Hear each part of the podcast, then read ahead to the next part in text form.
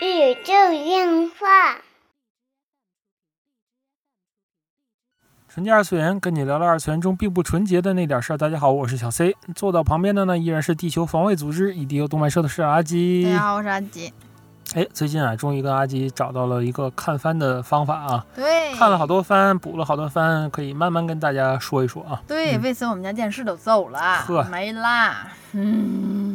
但是多了一个投影仪。对，意外之喜吧。好吧。最近补了一部番哈，就是这个最新的高达剧场版啊，闪光的哈萨维。又要聊高达。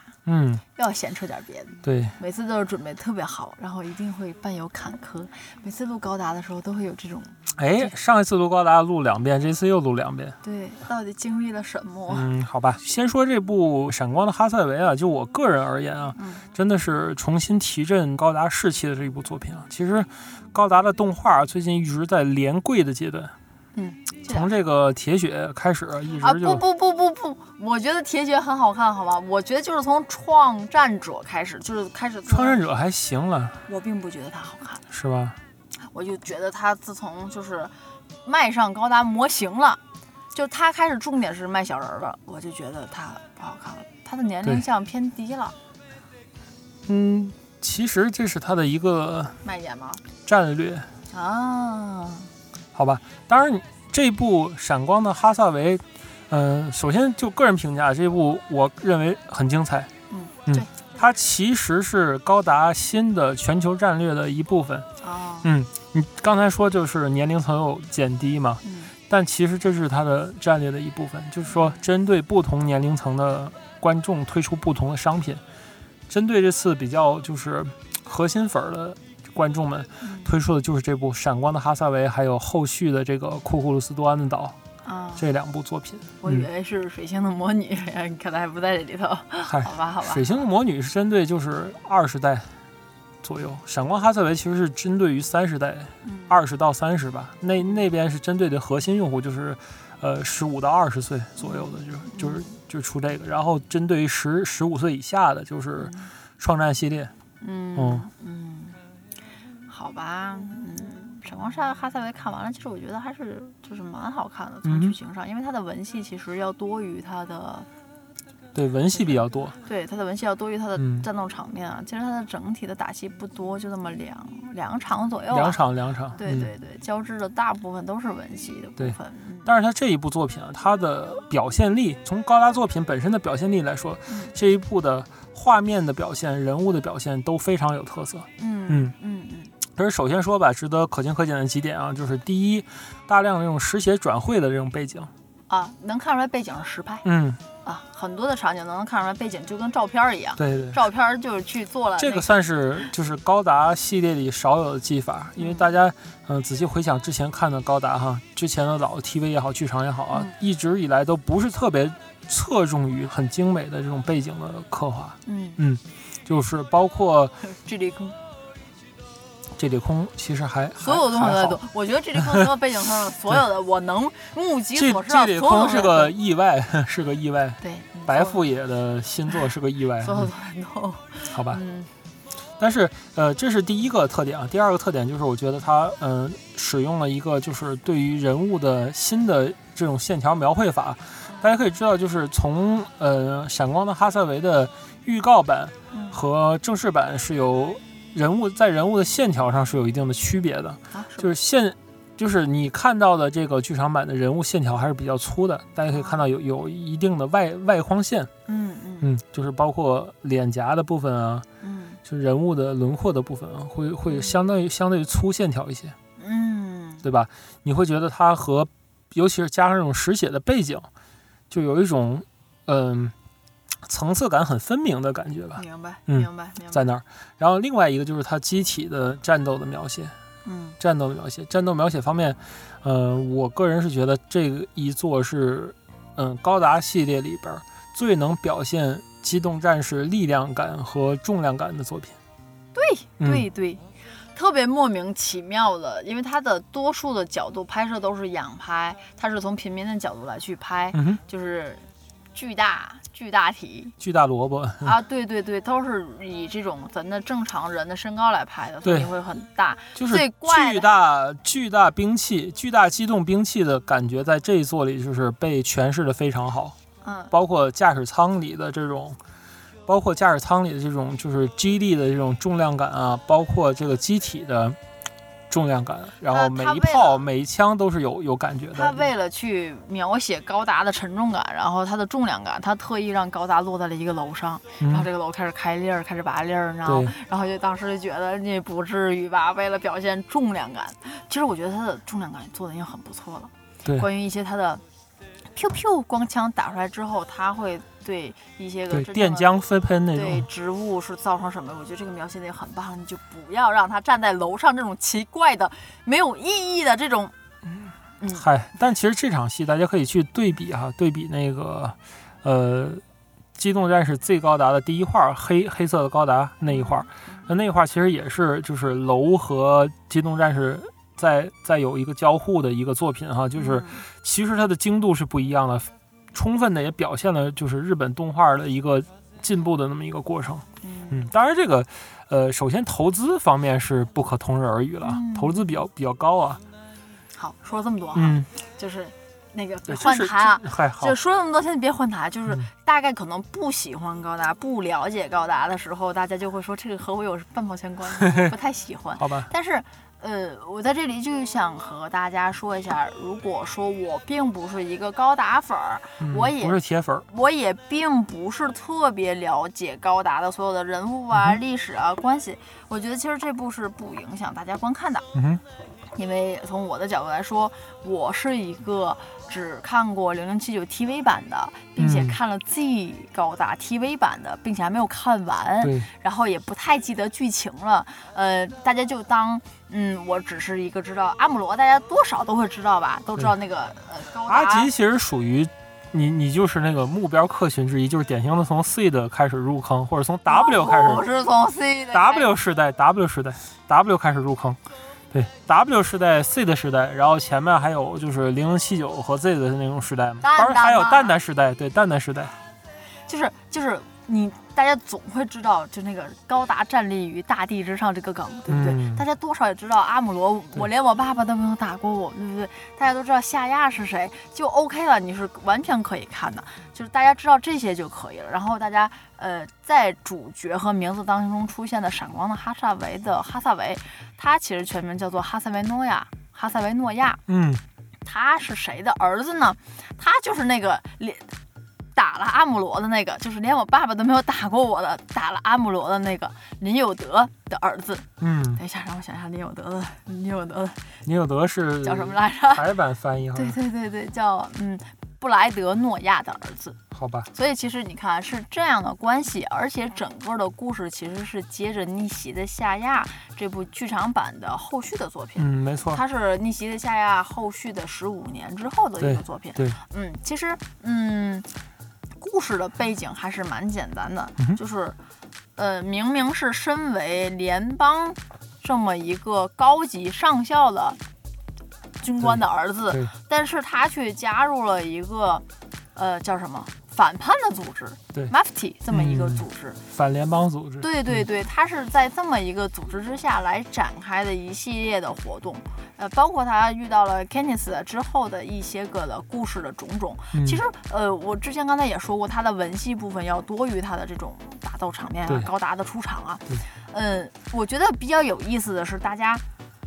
在了解这一点点背景之下，你可以看到就是哈萨维诺亚的他整个内心的一个活动。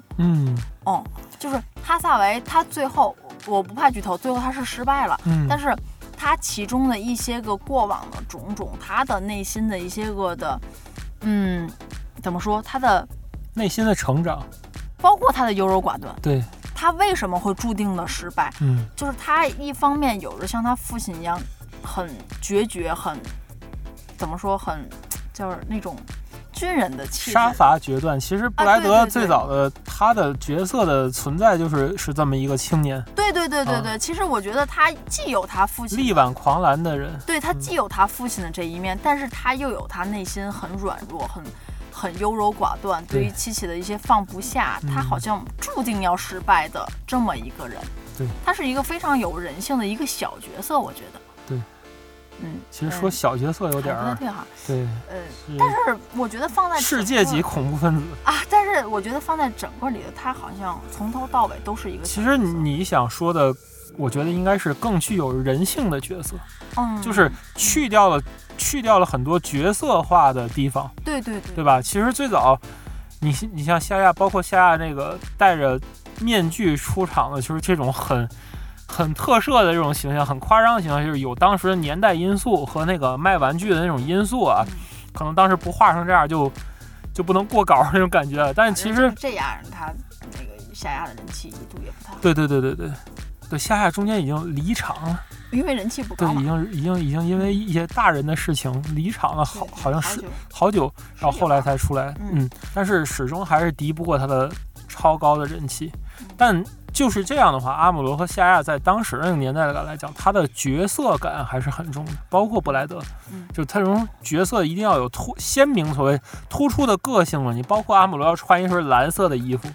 夏要穿一身红色的衣服，就是他身上这种角色感很重。但是其实到了闪光哈萨韦，首先要说闪光的哈萨韦的原作是富野由纪执笔的小说，他这一部小说又是接续他逆袭夏亚原版的稿件，就是逆袭夏亚所谓他执笔的第一版稿件，后来也变成了小说，就是这个贝托家的子嗣篇。其实在这里头有一个很有意思的事情啊，这个我觉得即使没有看过的话，应该也不会怕被剧透。因为就是在上一部《逆袭的夏亚》的这部片子里，哈塞维在小说就有登场了。其实他在里边小说版，对，有一个叫做奎斯的这么一个角色。他在原著的小说当中，在这部小说当中，奎斯其实是被哈萨维亲手杀死的。对，但是在剧场版，就是咱们大家看到的动画的这个版本当中，对，奎斯并不是被哈萨维亲手就是杀掉的。其实非常有意思，也是我在后两部很关注的这么一个点。因为闪光的哈萨维小说一共分上中下三本，对，刚好第一部剧场版就是讲了第一本。它中间有很多的对于奎斯的闪回，对。其实是很耐人寻味的这种闪回，就是很有意思，所以我不知道他会怎么来处理这一部分。对，他其实是有在模糊，他这部剧场版里是有在，他只演的闪回的部分都是关于，就是尼夏动画版也有的剧情啊。对对对，他就是会。模糊掉了，对，他不会去跟你一定要死磕，这是小说接小说什么什么。但是就是这一部分很有意思，很耐人寻味，因为在最后的几个篇章当中，哈萨维是有梦到过奎斯要带他下地狱的。这个就是特别的神棍的感觉。但是其实当时的他处在 Mafty 的这种外表的领导人，并且是直接去领导这个组织的时候，对，他和那个肯尼斯有正面的接触的时候，包括还有一个七七的这么一个少女，你会觉得就是在你看小说的时候，你觉得奎斯这个闪回是很有必要的，真正的是能体现出哈萨维他本身当时这个人的内心的一个恐惧，他的做的事情是正确的还是不是正确的？他当时有在认真的思考这个问题，所以我觉得还是很有意思的。不知道就是剧场版当中会怎么去表现。其实期待他后续的剧场版，当然他在这一部公布的时候也没说是几部曲啊。对，他完全没有他的副标题。对，但是从他上映以来，这个取得了10个亿这么高的一个票房来说，应该后续是不成问题的。对，其实说了这么多，只是想如果你他靠动画本身就能挣钱，对，如果你不是高达粉的话，但是你对于这种人物内心的细腻的戏啊，或者你对这种错综复杂的人物的关系啊，你比较感兴趣的话，其实这部《闪光的哈萨维》你是 OK， 完全大家可以去看的。对，因为我完全记不住名字，你知道我记住凯奈斯3个字，你知道费了多大的劲吗？从头到尾，高达富野起名字就是这样，高达只记住那个高达叫做三高达，就是真的，因为它好像是什么语啊。可惜。他字幕他就写的是3字母，那个 new 后边，阿姆罗看 new 高达 new 后边的字母是可 C， 反正就是3高达，就是我看就发音也像3高达，你知道吗？就是3高达，然后还记住雷恩。其实他和那个奎斯的音很像，奎斯 E 嘛。对对对对，所以其实就是这种。记不住名字也没有关系，嗯，你看不懂机体也 OK， 我也完全不认识，而且大家知道这个音其实日语发起来特别难，嗯，日语发出来就像奎斯意的感觉，它其实是可惜。可惜这个词日语好像发不出来，我听起来就像碎高达一样，三高达，你知道吗？所以字幕也写的是三，我一直以为它叫三高达。而且其实大家知道，它很多的戏都是夜景的戏，它的非常暗，对，黑到我都快不行了。你得真的去剧场里看，或者是用这个 HDR 电视去看。所以其实就是我想告诉大家，就是这个完全没有问题。你不影响，你完全不知道前面后边他是谁，不影响你的观点。高达的这个剧情方面其实没有什么悬疑的地方，就是高达的剧情，如果你是一个粉丝的话，你无论是玩游戏啊也好，什么也好，已经提前体验过了，对吧？这些剧情在 G 世纪里已经重复了多少次了？但是，之所以高达还这么耐人寻味的点，就是值得大家去反复看，其实还是跟这个富野的本人的表现力是非常有关系的。你看高达的这个作品的时候，其实时不常的你就觉得他的就是富野的个人风格是那种对话很跳，对不对？对话就是他的对话词跟词之间接得很紧密，而且其实你细看富野的台词的话，他的台词叫做真台词，怎么讲叫做真台词？其实你看很多作品，就阿吉经常说，哎，我最讨厌那种我叫谁谁什么，就是他会借就是剧中人的口，把里边的设定去复述出来，去什么，就是其实完全没有必要，就是所谓的轻小说感的台词，对吧？在高达里边其实是完全没有，高达里边人与人之间对话是真正的人与人之间的，但是它有一个问题是在于。其实观众就比较难理解了，对。但是我并不讨厌这种剧情，我喜欢这种好像就是给你打开了一个摄像头，然后你刚好观察到这个人，就是所谓的富野电波嘛。富野的作品里都独特的有这种感觉，就是人与人之间的对话，观众看起来有时候莫名其妙，对，但是你又值得反复的去品味，这是富野自己的一个特色。其实说到这部闪光的哈萨维啊，真的是完美的诠释了就是富野自己想要表达的东西。在高达，其实大家也知道，高达一直以来从最早创立以来，很多时候都是被迫去做的。对。当时采访的时候就说，就是当富野知道自己要开始做 Z 高达的时候，他就有一个预感，就是我一辈子会被高达绑住。一直到这个 V 高达，大家也知道 V 高达的事件嘛，其实他是富野想一手毁掉高达这个系列，是这么。但是我觉得其实富野还是一个挺认真的人，就是在《闪光的哈萨维》上映了之际，因为也是什么他的什么高达腔内录达到多少人数了嘛，他找到了之前的每一位声优为哈萨维去。采了一段访，就是其中就是采访到飞天斩男的时候，卡妙的声优嘛，就是他当时去印象给他很深，他当时去棚里去应选这个角色的时候，就是在棚里就是问了一句，就是明明就是初纲是一个这么经典的东西，为什么要拍续作呢？他非常不理解，他就是当时用卡妙那种心情去配了，但是没想到他事务所收到了，就是他是。决定是他了，这么一个函件嘛。然后当天他说他第一天去录音棚的时候，第一件事情是被富野把所有人叫到这里，和大家说了一下我为什么要做 Z 高达这件事情，通通说一遍，然后指着飞天斩门，你明白了吗？这就是我要做他的理由。其实我觉得他对自己的作品还是很认真的。是啊，那肯定是这作品肯定是认真啊。其实一步一步，他想表达的东西其实非常简单。你所知道的一个人，就要看他在青年时候树立世界观时候的处境是怎么样的。其实读懂富野很简单，就三个字儿：全共斗。大家最近我有在非常认真的，看完哈萨维之后，我立刻去非常认真的看了关于就是1960年代。世界学生运动的这么一些事儿，就包括日本的全共斗，当时其实富野就是在这么一个全共斗的一个组织里当一个小头目，当时其实这个环境就不说了，说多了也没法播了，大家去自行去查，在这种反抗者的这种立场来说，你可以看到他的这种心境，他想表达的东西。就是在融入在高达作品里面，但是能明白，从阿姆罗的这种身影当中其实就能看到很多的。对，其实这一次哈萨维的成熟，其实它是结合了阿莫罗的性质和夏亚的性质在一起，对吧？继承了夏亚的志向，它是继承了叫什么？继承了阿姆罗的继承了阿姆罗的理想和夏亚的意志的一个人。对对对对对，所以说，对于这个 UC 的一个，其实对于哈萨维的评价都说他是因为开篇嘛也说了他是夏亚的再来，对，再临者嘛，但是他会不会能成为下一个夏亚？虽然我觉得他的想法有些偏激了，有些偏激，做的事情就是开篇做的事情有些太直白，但是因为他的这种年轻的气盛和监督的一些过往的经历，所以哈萨维这个角色从一开始出来就也直接注定了他是失败的。对，所以其实小说很薄，它只有25章，对，它并不是很长，但是他想把自己想表达的东西写清楚了。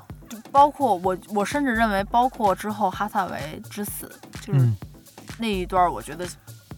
反而是我觉得全篇最高潮的部分。对，虽然是嘘的一声，但是我觉得全篇都是在那儿的。对，真的是应该不怕剧透，知道的人肯定都知道。高达那种超级粉丝也不用我去说，我就说给那些不太懂的人哈，大家咱俩是一样的，对吧？咱说给咱自己听，就是。在最后的时候，哈萨维还是被捕了嘛，他要去处以行刑。这时候凯奈斯是非常的，他是当哈萨维朋友的，但是没有想到这件事情，联邦一开始是不想管的，你知道吗？他完全没有想管的，但是他后来就觉得，哎，还是处刑吧。但是没想到处刑的时候，他要来评定这个事情的，竟然是哈萨维的父亲，就是布莱德诺亚要来了，就是。凯奈斯还是非常的极力的要去规避这件事情，包括琪琪作为新人类，他能感受到所有的这种情绪啊什么的。凯奈斯说：“这是我是在保护他，就把琪琪赶了出去。”以至于琪琪就是跟拉着哈萨维那辆车就是擦肩了嘛，也没有见到他最后一面。就是在这种的情况下，布莱德也不知道自己的儿子这样的时候。但是在转天的报纸上大肆的宣传布莱德大义灭亲的这件事情，对，其实我觉得就是很有意思，特别有戏剧性，就是你结合着很多的事情来看，就非常的耐人寻味。对，就是包括到最后凯奈斯他就因为做了交易，他退伍了嘛，他离开了联邦嘛，我觉得这也是后续，我觉得应该也是注定凯奈斯可能也会走上这一道路的，对，一个很关键的，他就飞去了。那个日本嘛，飞到了哈萨维的故乡嘛，他母亲的故乡嘛，就是我觉得就是很有意思，很戏剧化，就是我觉得这个可能是本片最好看的一章。对，虽然是虚的一生，因为其实这一部作品来讲，他去卖模型的空间已经不大了，毕竟当时的机设也不是特别好看，他可能会卖一些量产机，新设计量产机，但是也就这么回事儿吧。真的是不好看。好吧，所以说，真的是抛却这些商业因素，真的是一部非常漂亮的作品。这倒是，对吧？对对对，这是高达粉重拾高达信心的这么一部作品，因为最近几年高达真的是挺瘪的，说实在太瘪了，对吧？哎，就是希望在这个后边的这个崩坏岛啊，库库鲁斯多汉之岛能够更上一层楼吧。好了，这就是本期纯洁二次元内容了。纯洁二次元跟你聊了二次元中并不纯洁的那点事儿，大家下期再会。我跟你说啊，这些我都能理解，其实我都完全可以接受。我真的连联邦我都可以原谅他，但是我真的好讨厌琪琪，我也不知道为什么，就是每一集里都有。就是每一部里都有一个脑子有病的女的，然后两男的还都特喜欢她。其实真的，我看那纪录片明白，你去看看当时学运的时候的女性领袖都是这样，就跟神经病一样，你知道吗？我就真的是受不了，真的都是这样。你可以看看当时的，就是女权游行的那个领导们的讲话，格儿就好吧。